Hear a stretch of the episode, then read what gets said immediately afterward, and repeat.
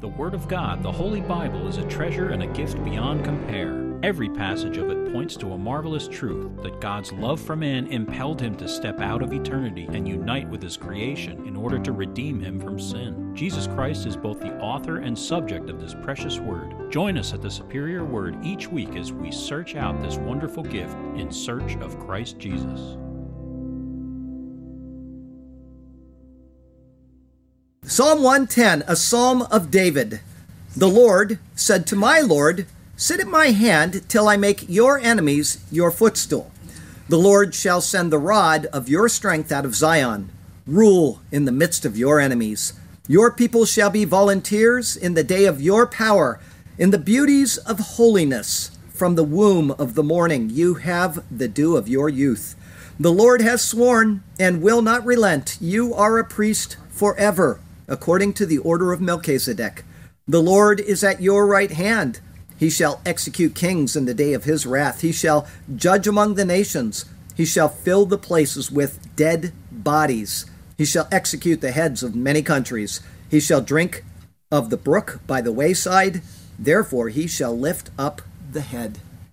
Okay, that's a pretty wonderful psalm. I believe it's the most quoted psalm in the New Testament. I may be wrong on that.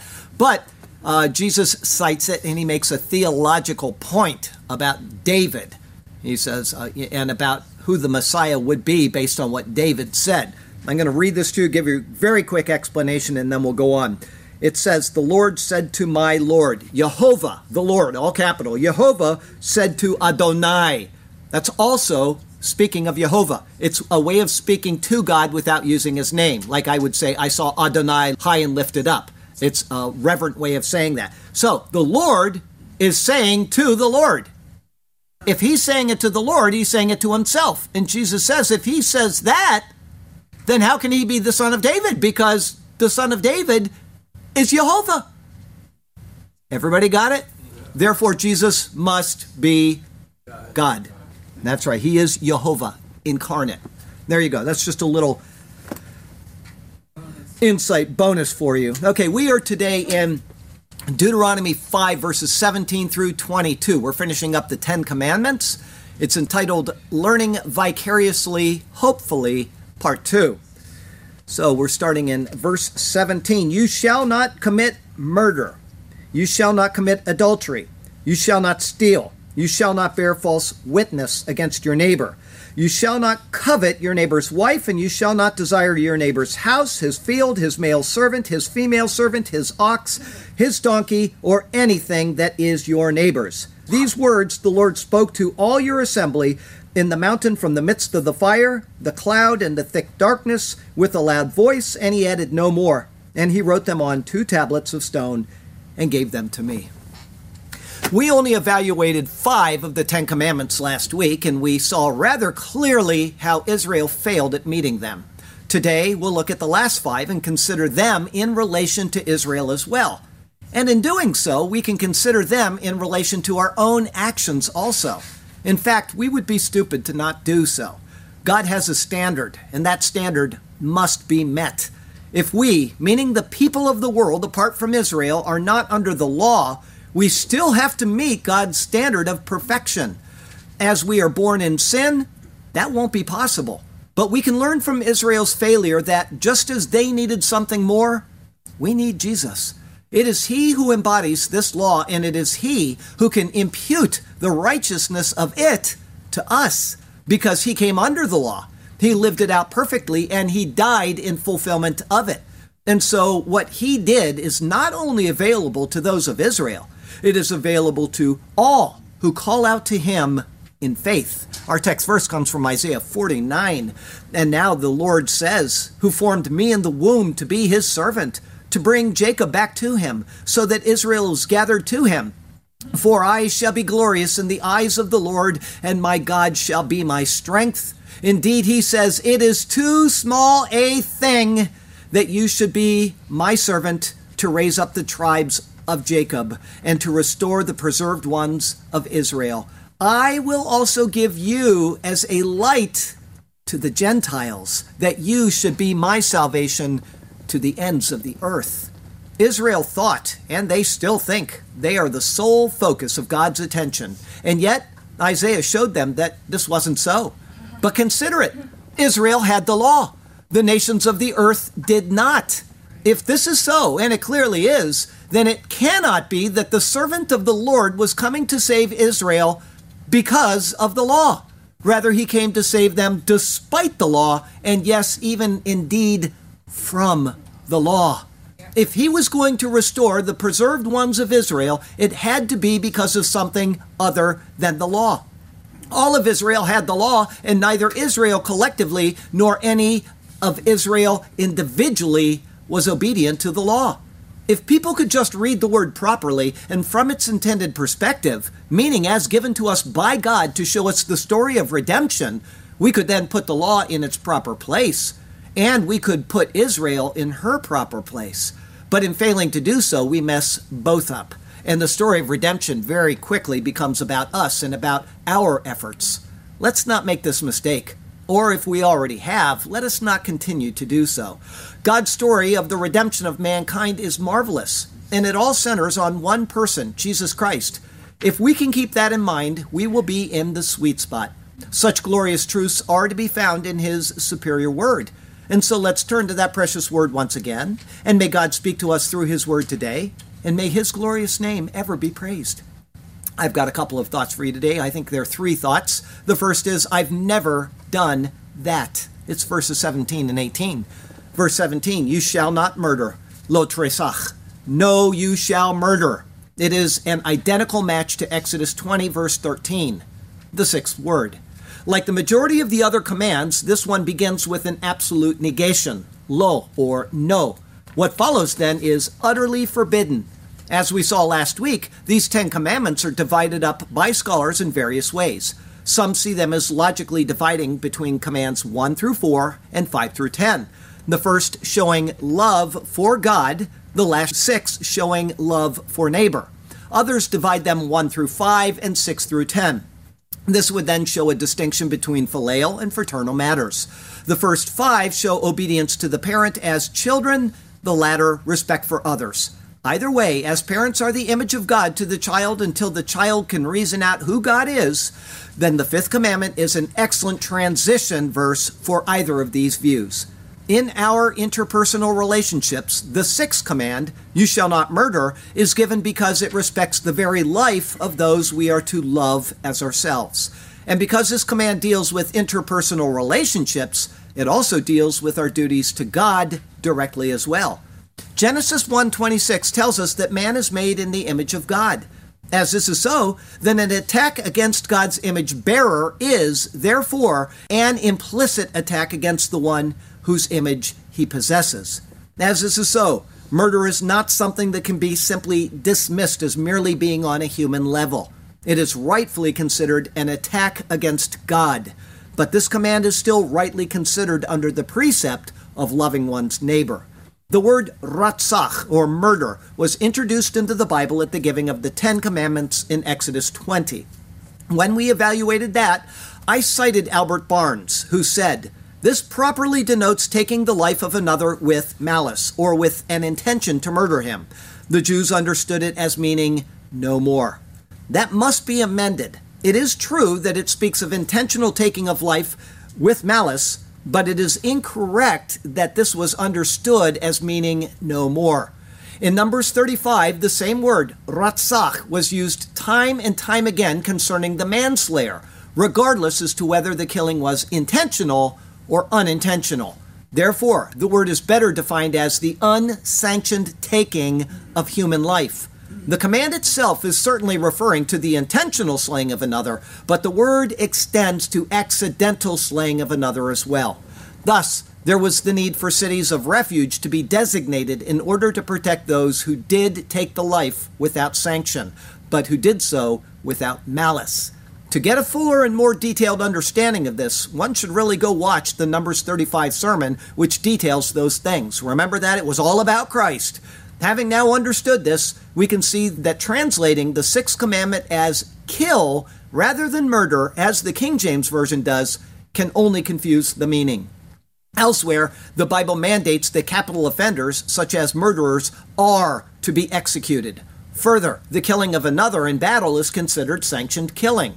Therefore, using kill instead of murder here has led to both a misunderstanding of the intent of the command and a misuse of it against what the law actually prescribes in the execution of offenders or towards soldiers who are legally engaging in warfare. We all know what I'm talking about. People stand outside of prisons and they say, Thou shalt not kill when you're taking a person and you're executing them for having murdered somebody else. They do not understand that there's a complete difference between the two.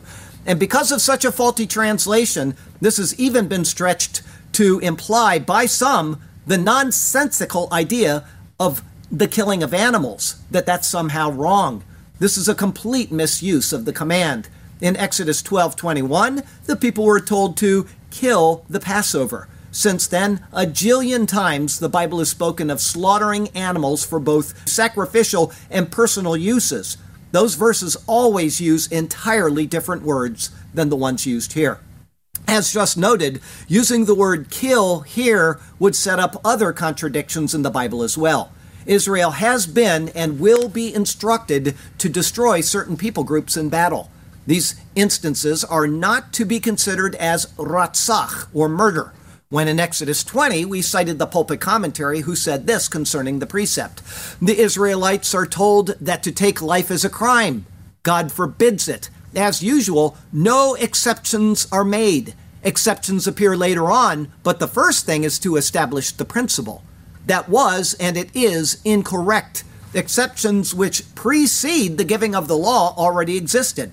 In Exodus 17, the Lord told Moses, Choose us some men and go out and fight with Amalek. After that, it said, So Joshua defeated Amalek and his people with the edge of the sword. The incident predated the law.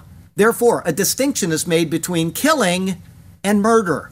The word kill is far too broadly rendered, and thus it is a most unfortunate translation. It ignores both previous precedent and it contradicts later instruction and refinement. It is noted that all known codes of societal conduct include this precept, either implicitly or explicitly.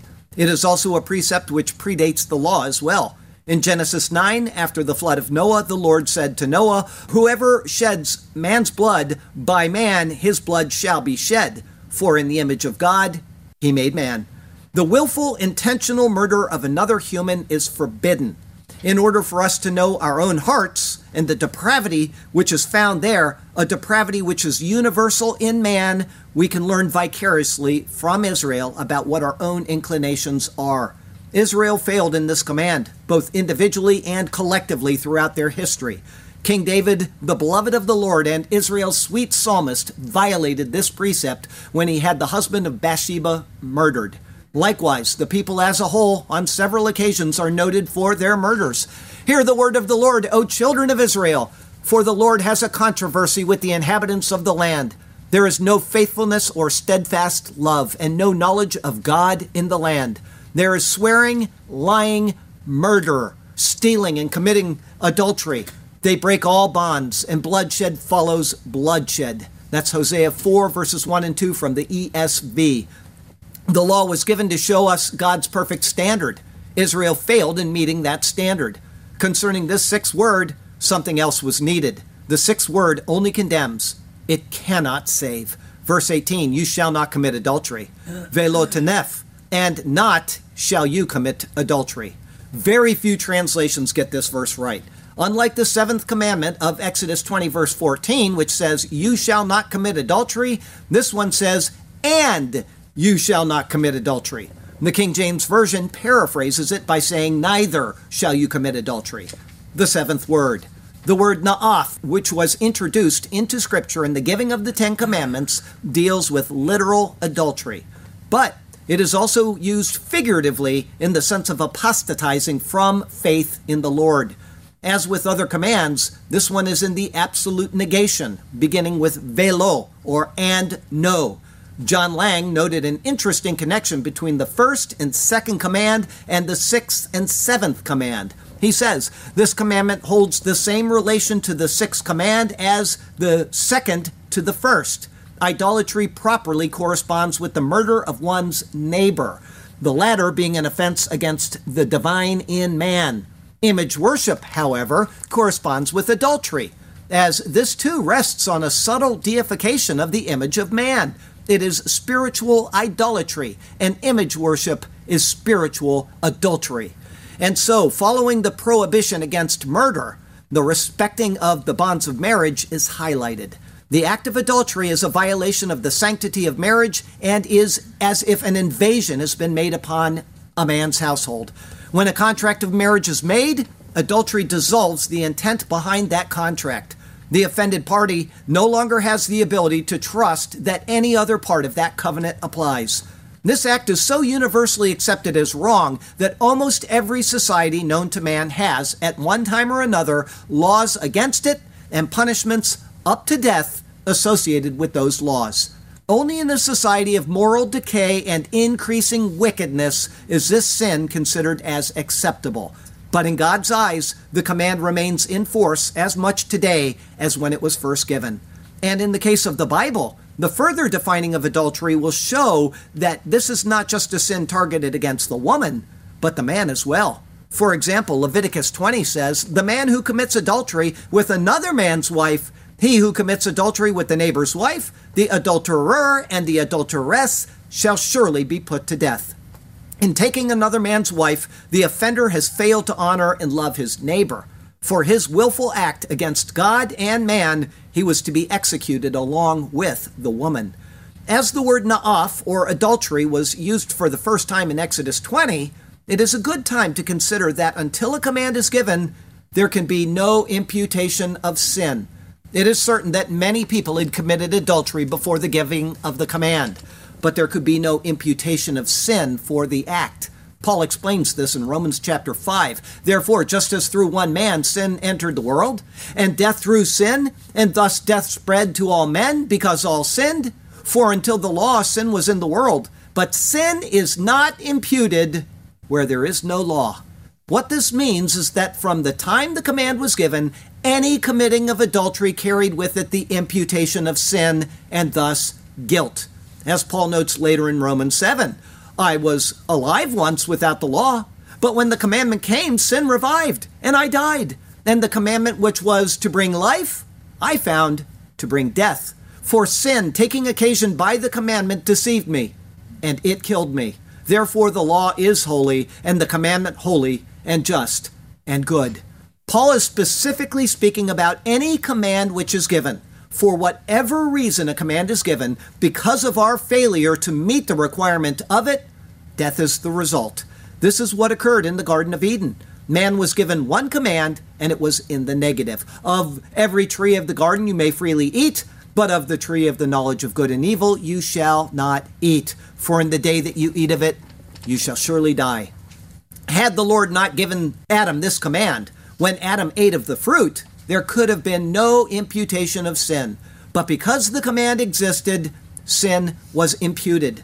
Now consider again before the command to not commit adultery existed, there could be no imputation of sin for the act. But from the time the command was spoken forth, any act of adultery would result in the imputation of sin. As we continue to see, the law does not bring life, it only brings death. It shows us how utterly sinful sin is to God. When a violation occurs, we stand condemned because of our misdeed. But more, Jesus the Lord, who gave the command to Israel, further explained it to them when he came and taught among them. He said, You have heard that it was said to those of old, You shall not commit adultery. But I say to you that whoever looks at a woman to lust for her has already committed adultery with her in his heart. Can any one of us say that we have fulfilled this law in the manner that he set forth? Of course not. But even without Jesus' further explanation of it, we can consider Israel in relation to the command. Was Israel free from the guilt concerning this commandment? The answer is a definite no. Like murder, Hosea 4 shows that the people of the land reveled in sin, including the sin of adultery. Hear the word of the Lord, you children of Israel. For the Lord brings a charge against the inhabitants of the land. There is no truth or mercy or knowledge of God in the land. By swearing and lying, killing and stealing, and committing adultery, They break all restraint with bloodshed upon bloodshed. But Israel was even guiltier because they were told that not only was adultery to be considered a sin of the flesh against one's fellow man, it was also a sin when committed against God. The prophets, time and time again, told the people that when they bowed to other gods, they committed spiritual adultery against the Lord. And throughout the Old Testament, the people are shown to have committed exactly this against him. They had forsaken their husband and gone after others. They had violated the marriage contract that he established with them in the giving of the law, the law that they agreed to. We can learn vicariously from Israel by paying heed to both the law and to Israel's inability to keep the law. Even one point of it. The record of their history is one of abject failure, but Israel is simply given as an example of all people in all cultures. As is evidenced throughout Israel's history concerning this seventh word, something else was needed. The seventh word only condemns, it cannot save. As an extra note, repeated from our Exodus 20 sermon on this command in particular, it is not true that Jesus abrogated it when he had mercy on the adulteress in John chapter 8. The law demanded that she was to be stoned for her crime, right? We read that earlier. When he was asked for his guidance, the response he gave has often been twisted to justify tolerance in the matter. He who is without sin among you, let him throw a stone at her first. And again he stooped down and wrote on the ground. Then those who heard it, being convicted by their conscience, went out one by one, beginning with the oldest, even to the last. And Jesus was left alone, and the woman standing in the midst. When Jesus had raised himself up and saw no one but the woman, he said to her, Woman, where are those accusers of yours? Has no one condemned you? She said, No one, Lord. And Jesus said to her, Neither do I condemn you. If that were the end of the account, which is often where the morally deficient leave it off, then we may come to a different conclusion about the matter. However, there were a few more words to her before he finished. He said, Go and sin no more. What is implied is that Jesus called her actions sinful and that she was not to continue in her sin. Murder. Me? No, I've never done that. Only bad people do that kind of stuff. I've said some mean things, though, during an angry spat, but calling that murder? It's just not enough. Adultery? No, I've never strayed from my wife. She's so good to me, I just stay at home. Sure, I think about the girl at the store every day of my life, but nope, never from my wife did I roam. Wait, I've never noticed this before. The Bible says whoever hates his brother, a murderer is he. And he who looks at a woman in lust is an adulterer for sure. I've done both of those things. Oh, woe is me. Because of this law, I'm digging an awful deep hole, a pit which is set to consume my very soul. Our second thought today offenses abound. Verses 19 and 20. Verse 19, you shall not steal. Velo tiganov. And no shall you steal. Once again, unlike Exodus 20:15, the word and begins the verse. Other than that, it is identical. The eighth word, this commandment corresponds to the third. In the making of and bowing down to carved images, we, in essence, rob God of his just due. Likewise, when we steal from others, we deny them of what they have a right to. In this, we can see that the structure of the commands is not arbitrary, instead, it is precise and purposeful. The word ganav means to carry away, secretly bring, steal away, or get by stealth. What is obvious is that something is being removed in an improper fashion. The word was used several times before the giving of the law. It is what Rachel did when she stole her father's household idols. It is also what the brothers of Joseph denied doing when they had been accused of taking his cup for divination. In both of these instances, and in the giving of the command itself, there is the implied concept of personal property. The Bible takes this precept as an axiom and then solidifies it in this command. People have a right to their possessions. To unjustly deprive them of what they own is theft. In the pre law biblical references, in the moral guidelines of civilized culture, and even in the simple knowledge of right and wrong instilled in man, the concept that stealing is wrong is testified to. In our Exodus 20 sermon, I cited Charles Ellicott's analysis of this command. It is worth citing again. He says, Here, again, law has but embodied natural instinct. The savage who hammers out a flint knife by repeated blows with a pebble, laboring long and undergoing pain in the process, feels that the implement which he has made is his own and that his right to it is indisputable. If he is deprived of it by force or fraud, he is wronged. The eighth commandment forbids this wrong and requires us to respect the property of others no less than their person and their domestic peace and honor. It would be hard to argue that the flint knife made by that man belonged to anyone but him. And yet, the one who is stronger, thus the one in power, whether he has earned the right to it or not, will come and rob what is not his. This is what governments do all the time. But just because the government has the ability to take away one's personal possessions, it does not mean that it is morally right for them to do so. This is why there is a divide in this matter, coming soon to an election near you. On one side, there are conservatives, on the other, there are liberals. Conservatives hold that one who earns his keep should retain it. Liberals hold that the shiftless who do nothing to earn their keep should be entitled to take from those who have earned it. This is what divides the two in this regard, and it comes down to that one word power. When liberals are in power, they pass laws which benefit their own personal agenda at the expense of the efforts of the private individual. This is theft. At what point something which is good for all, such as proper taxation for the continuance of the government, becomes theft may be debatable, but such a point does exist. Unfortunately, by the time that point is passed, and normally by the way it comes about, there is nothing that the individual can do about it. Adam Clarke rightly states it this way. He says crimes are not lessened in their demerit by the number or political importance of those who commit them, a state that enacts bad laws is as criminal before God as the individual who breaks good ones. He is right, and it shows the immense guilt of those in power, especially on the left, who steal from the rich to give to the poor. Albert Barnes notes that the right of property is sanctioned in the eighth commandment by an external rule. Its deeper meaning is involved in the tenth commandment. The idea that the deeper meaning of the 10th commandment, meaning coveting, is affected by the right to private property, is beautifully seen in the account of King Ahab and the vineyard of Naboth in 1 Kings 21. He coveted Naboth's vineyard, he had others lie in order to bring accusation against him, and he then had him murdered because of the lie. After that, he stole the property that was left. The violation of one command often results in the violation of several. Reading about Ahab, and indeed other such accounts like it from the Old Testament, helps us to learn vicariously of what is right and proper and of what is dastardly. The record is there if we will just pick it up and read it.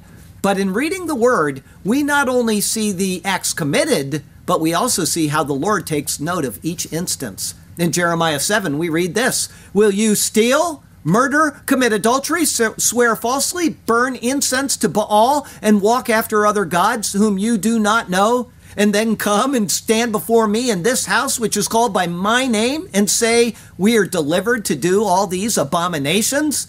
Has this house which I called by my name become a den of thieves in your eyes? Behold, I, even I, have seen it, says the Lord. As with the previous seven words, Israel proved that the law of the Lord only brought guilt. Sin was imputed for their thefts because the law had instructed them that they were to not steal. Concerning this eighth word, something else was needed. The eighth word only condemns, it cannot save. Verse 20 You shall not bear false witness against your neighbor.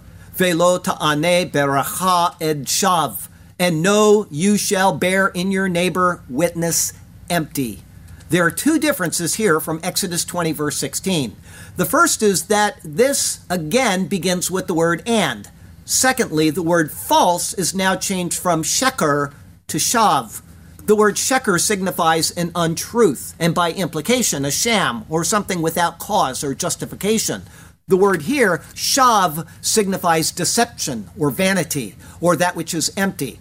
It is the word used in Exodus 20, verse 7. You shall not take the name of the Lord your God in vain, for the Lord will not hold him guiltless who takes his name in vain. That was repeated here in Deuteronomy 5, verse 11, with the verses that correspond to the Exodus account. It was also used in Exodus 23 concerning circulating a false report. The ninth word. In Psalm 12, David says, Help, Lord, for the godly man ceases, for the faithful disappear from among the sons of men. They speak idly. That word, everyone with his neighbor, with flattering lips and a double heart they speak. It is a word used quite a bit by David and others in the Psalms and elsewhere and in various applications, but it is always in a negative way. When the Lord speaks, there is purpose, there is substance behind what he says, and what is said is then enduring. To speak words without substance is a lie. One could speak empty words about himself. Oh, I was a Navy SEAL. It is harmful because it deprives those who are actually Navy SEALs of the efforts they expended to earn that title. This would then, in a sense, be bearing false witness against one's neighbor. One can also obviously speak empty words directly about his neighbor, harming him in the process as well. In this, he can reduce the person's stature in the eyes of others, call into question his integrity, and so on.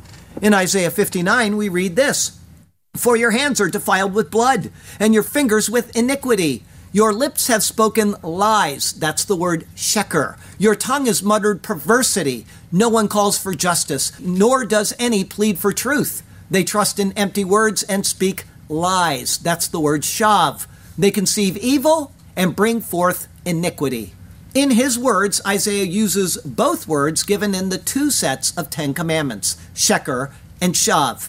In the Greek translation of this from Isaiah, the words signify lawless and empty, which are pretty close to the intent. Whether they are direct untruths or words of emptiness, speaking something that is nothing and thus an untruth violates the neighbor and it disgraces the Lord who is perfectly true in his very being. In fact, in the book of Titus, it explicitly says that God cannot lie. Because this is his very nature, he is asking us to resemble him by always testifying to the truth. Further, this was given as a protection by the people. To speak either direct untruths or simply words of vanity against another does nothing to enrich the speaker, but it robs much from the one who is spoken against. Not bearing false witness against a neighbor includes a whole multitude of things. We can deprive another of his right to life or property by making false claims. We can slander others, tell false tales about them, or even imply that they have committed a wrong which they have not committed. But more, we can suppress the truth when it is known in order to harm our neighbor. That must be considered a violation of this command. Finally, the term neighbor here is to be given the broadest application. It does not mean the guy next door, but anyone in any location. And it doesn't stop with friends, but it extends to enemies. It must be considered an all inclusive reference to humanity in general. So far, we have seen that the first eight commandments could not save anyone. The people failed, and the Bible witnesses against them. Now, this ninth commandment does so as well. If we pay heed and learn vicariously that this is so, we can see that the standard also speaks against us. Israel is given as the example. We are to learn from it, and we are to reach out for grace. If we don't, we can see that we will be lost. The law was given and it was disobeyed. Israel failed to uphold even this basic commandment. Harm was done to others, the Lord was offended through their actions, and judgment for violating the words of the covenant was due. Once again, the law which had been given resulted not in man's blissful reconciliation with God, but rather in the imputation of sin. Concerning this ninth word, something else was needed. The ninth word only condemns, it cannot save. Steal. Me? I never did such a thing. Everything I have I earned on my own. Such an accusation, well, it makes my ears ring. All the food I have comes from what I have grown. And bear false witness? Come on, not a chance. I never say anything that isn't true. My words are like a perfectly choreographed dance. It's the truth. Why would I lie to you? Well, yeah, I did take that kid's toy back in first grade, and I did say things about some people that just weren't true. It's just a couple little mistakes that I've made. God doesn't care. It's all past. On a bell curve, I'm a lot better than you. Our third thought today is a sin of the heart. It's verses 21 and 22. Verse 21 You shall not covet your neighbor's wife, and you shall not desire your neighbor's house, his field, his male servant, his female servant, his ox, his donkey, or anything that is your neighbor's. Again, there are differences between these words and those in Exodus 20 17. The verse begins again with and in the Hebrew. From there, the things Moses names are listed differently than they were before. Deuteronomy 5 says neighbor's wife. Exodus 20 says house of neighbor. Deuteronomy 5, neighbor's house. Next is wife of neighbor. Deuteronomy 5, his field. That's not mentioned in Exodus 20. Deuteronomy 5, and his manservant, and his manservant, and his maidservant, and his maidservant, his ox, and his ox, and his donkey, and his donkey, and all that is your neighbor's, and all that is your neighbor's. The wife is placed first before house, and field is added. That is obvious. But there is another difference as well.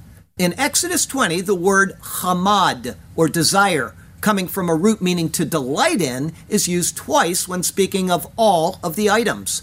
However, here in Deuteronomy, Moses uses the word hamad only when referring to the neighbor's wife, and then for the rest of the items, he changes to the word avah, to desire, crave, or lust after. Both words are used negatively and positively throughout Scripture. Therefore, to have these feelings is not necessarily wrong. Rather, it is wrong when those feelings are transferred to something to which an individual has no right. To understand the changes, the most obvious change, that of adding the field of the neighbor, should be considered. The standard reason given by most scholars is that Israel is about to enter the land of Canaan, and so Moses adds it in. That doesn't make any sense at all. Israel was expected to go in and possess the land 40 years earlier as well. They were to possess houses and fields. Further, some of Israel had already been given their inheritance east of the Jordan. We've seen that in Numbers and again in Deuteronomy. So that can't be the reason. One reason for this is certainly because some of them had received their land. They were to be content with what they had been allotted now that they had their possession. Secondly, and a little more spiritual, is that seven is the number of spiritual perfection. God originally listed seven items. Now, seven items are considered under the house, just as was in Exodus 20, but the wife is elevated above the house, making an eighth, the number of superabundance, new beginnings, and that of a new series. Each of these fits right in with the thought of Israel now obtaining the promise that they had missed 38 years earlier. As for the addition of the word avah, this is given to dispel the lies that one might tell himself about his own heart. Well, I desired his field, but I didn't really lust after it. Moses is destroying the argument of semantics. He is saying that what you look at, if it is not yours, is not to be salivated over by 20 drops off of your lip and not even by one drop off of your lip. This is the 10th word. As I said, elsewhere in the Bible, the same words are used in a positive sense, such as in the 19th Psalm, where David uses hamad. The judgments of the Lord are true and righteous altogether, more to be desired. The word hamad are they than gold, yea, than much fine gold, sweeter also than honey and the honeycomb. Later, Isaiah uses the word avah. With my soul I have desired you in the night. Yes, by my Spirit within me, I will seek you early. For when your judgments are in the earth, the inhabitants of the world will learn righteousness. Therefore, the desiring of a thing is not in and of itself wrong. It is desiring a wrong thing or desiring something in an unhealthy way which violates this commandment. What is most important about this 10th commandment is that it is solely of intent and thus we learn that the Lord is aware of our intent. The Bible says nothing is hidden from the eyes of the Lord, and here we have an explicit reference to that. What we covet, unless we act upon it, remains in our heads alone, and yet it is not unknown to the Lord. And though this commandment is one solely of intent, it is that very intent which can so easily lead to disaster. The first two uses of the word hamad in the Bible are found right at the beginning of it all just after the forming of the man, and even before the Bible records any words which have been spoken to him, we read this, which includes the word hamad.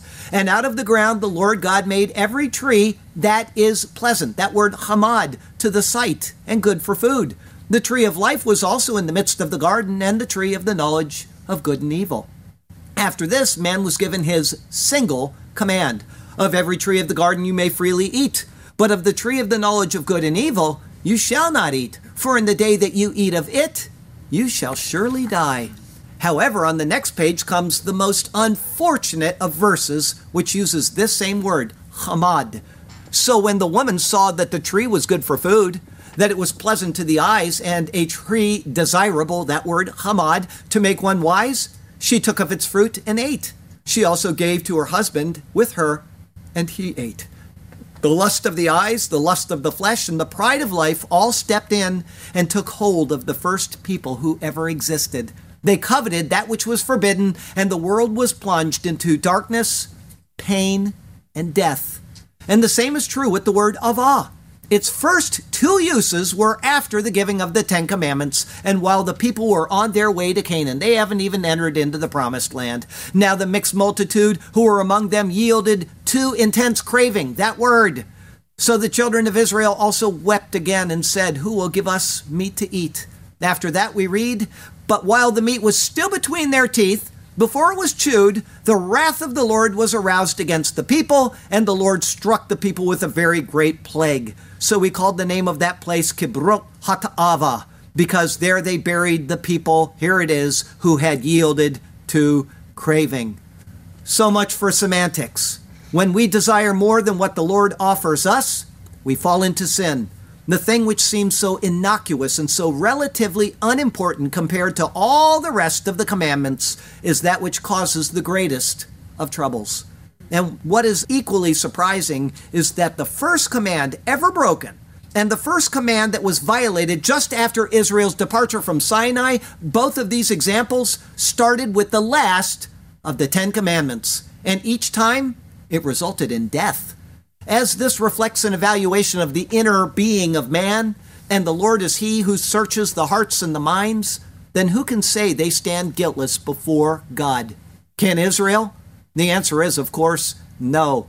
From the time of the giving of the law until the very last pages of the Old Testament, Scripture is replete with the failure of both individuals and the collective whole to meet the demands of this inward test. I was having lunch with somebody yesterday after mission work, and the person said to me, I've witnessed to somebody I know, and this person says they've never sinned.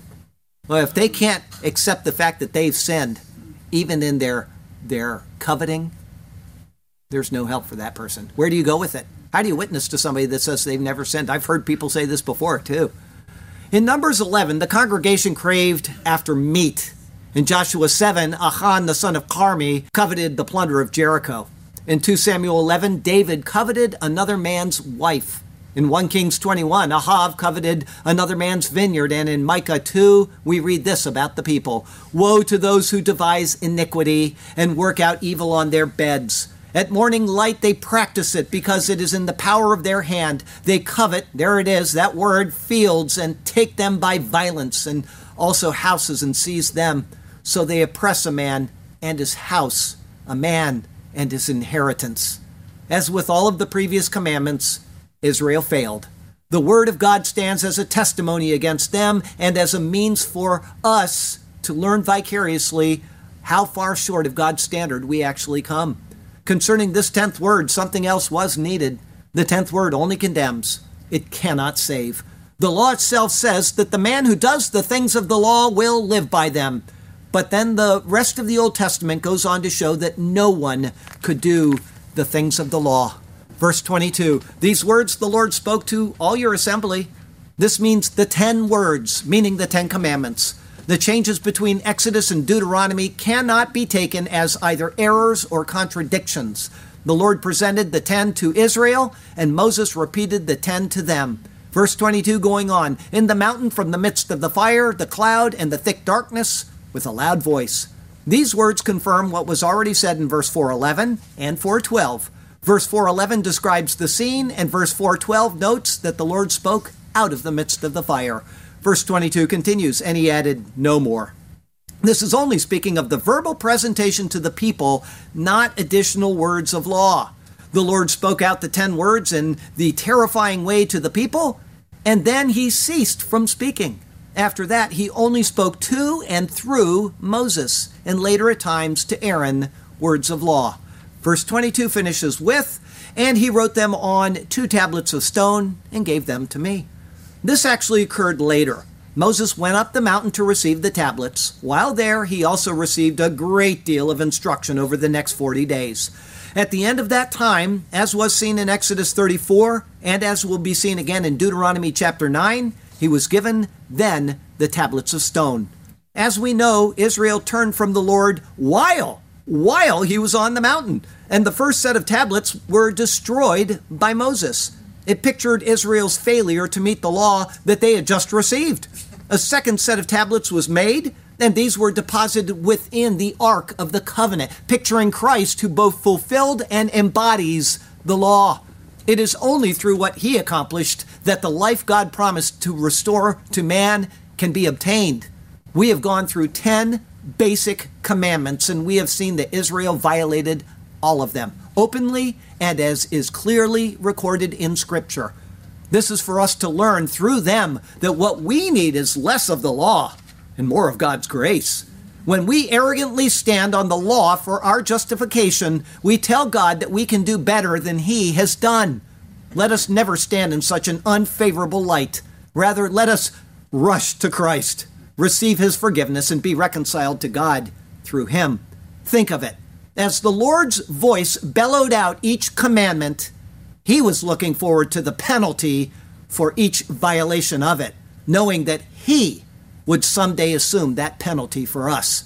The display of judgment that accompanied these ten words was taken upon himself for us, and the cup of God's wrath was drained at the cross of Calvary. Thank God for Jesus Christ. Amen. We stand condemned by the simple thoughts that we have in the middle of the night that we may not even remember when we wake up in the morning. Every bit of sin that we have ever committed in our life all of it was put upon the sinless Son of God, the Lamb of God who takes away the sin of the world. And all he asks for us is to simply trust. That's it. He doesn't ask us to do anything else. He says, Call on me. Call on me, and you will be saved. That's all he asks. Believe this gospel message. Christ died for your sins, meaning you're a sinner. Christ was buried. Christ rose, proving that he had no sin and that he is God. He is the Lord that we talked about in the 110th Psalm. The Lord said to my Lord, He is the Lord Jehovah. And He took all of the punishment that you and I deserve on Himself. Call on Jesus, believe in your heart that God raised Him from the dead, and you will be saved. Our closing verse comes from Luke 22. It's verses 41 through 44. And he was withdrawn from them about a stone's throw, and he knelt down and prayed saying, Father, if it is your will, take this cup away from me. Nevertheless, not my will, but yours be done. Then an angel appeared to him from heaven, strengthening him. And being in agony, he prayed more earnestly. Then his sweat became like great drops of blood falling to the ground. Jesus Christ, the Son of God, did this for you. Next week is Deuteronomy 5. It's verses 23 through 33. Oops, it's not, is it? I'm not even going to tell you what it is. Next week we have something to do. We'll find out what it is unless the Lord comes first. The Lord has you exactly where He wants you. He has a good plan and a purpose for you. But He also has expectations of you as He prepares you for entrance into His land of promise. And so follow Him and trust Him, and He will do marvelous things for you and through you. Okay? Now, I've got a uh, question for you, and if you can get it, if you can get it correct, I'll give you what you didn't get during the prophecy update a Lamborghini Revuelton Roadster. This is a really fast car. Okay, there it is. All right. Paul sums up these five commandments we looked at today, repeating them where and what is his summary of them. Well, it's one thought. Where is it that he sums up these five commands that he has given us today? Hebrews. It's not in Hebrews. It's in Romans. Now, if you can tell me Romans chapter what, I will give this to you. I won't go any further than Romans chapter. Nine. It's not Romans 9. Seven. It- no, there's no 17 in Romans. Who said that? Who's in trouble? All right. Romans, I've heard 17, 9, 8, 3. What? Anybody? Six. 15. No, no, no, no, no. You just went right over it. Eleven. No, 10. no, 12. no. You said that already. 14. 14. No, I said you went over it. 13. There you go. You get a you get a uh, Lamborghini. It's Romans 13 verse 9. I guarantee you guys are never going to miss this again. Come on up here. We got to get you into this box so the people can see you because I want Seth to see all the people that got a high-speed motor car from him. You got to be able to see yourself in that box. If you can, then come keep come on, keep on come. Oh, you, oh, I'm looking on the wrong side. You're in. You okay. are. Here is Okay. your Lamborghini. My grandson's gonna love it. Good, Thank good. you. All right, now I'm going to read you that verse. You all were so quick in getting it. I can't believe how quickly you got that verse. Okay. Romans Romans 13 verse 9 says, "For the commandments you shall not commit adultery, you shall not murder, you shall not steal, you shall not bear false witness, you shall not covet, and if there is any other commandment are all summed up in this saying, namely, you shall love your neighbor as yourself. Those are the neighborly commandments that Paul sums up right there. There you go. Good job. That was I'm so proud of you. That was just marvelous. Okay. I will repeat the last five of the Ten Commandments, finish with a poem, and we'll be done. You shall not murder, you shall not commit adultery, you shall not steal, you shall not bear false witness against your neighbor, you shall not covet your neighbor's wife, you shall not desire your neighbor's house, his field, his male servant, his female servant, his ox, his donkey, or anything that is your neighbor's. These words the Lord spoke to all your assembly in the mountain from the midst of the fire, like a roar, the cloud and the thick darkness with a loud voice. And he added, No more. And he wrote them on two tablets of stone and gave them to me when I was with him alone. Lord God, turn our hearts to be obedient to your word. Give us wisdom to be ever faithful to you. May we carefully heed each thing we have heard. Yes, Lord God, may our hearts be faithful and true. And we shall be content and satisfied in you alone. We will follow you as we sing our songs of praise. Hallelujah to you, to us, your path you have shown. Hallelujah. We shall sing to you for all of our days. Hallelujah and amen. Heavenly Father, thank you so much for the wonderful lesson that we can learn from Israel's failures. And they should have learned from them as well, but they still have not. And so we want to lift up Israel right now. And we certainly want to lift up the voting tomorrow in Trinidad, that your hand would be with your people, keep them safe, and keep the country on an even keel, in a straight path. May they turn from any uh, bad votes to make right decisions about people that will be honoring of you. We would pray this for them, but we leave it in your capable hands, knowing that you have a plan for all of the people of the world. And sometimes it doesn't fit with what we want. So we just trust you that it will be as you have determined and that the people of Trinidad will be safe, especially your Christian people. Lord, we thank you for the chance to pray for all the others as well that we mentioned earlier and on uh, Thursday night. And Lord, we just commit the uh, Lord's Supper to the glory and honor of Jesus Christ, who came and did these things for us. And it's in his name we pray. Amen.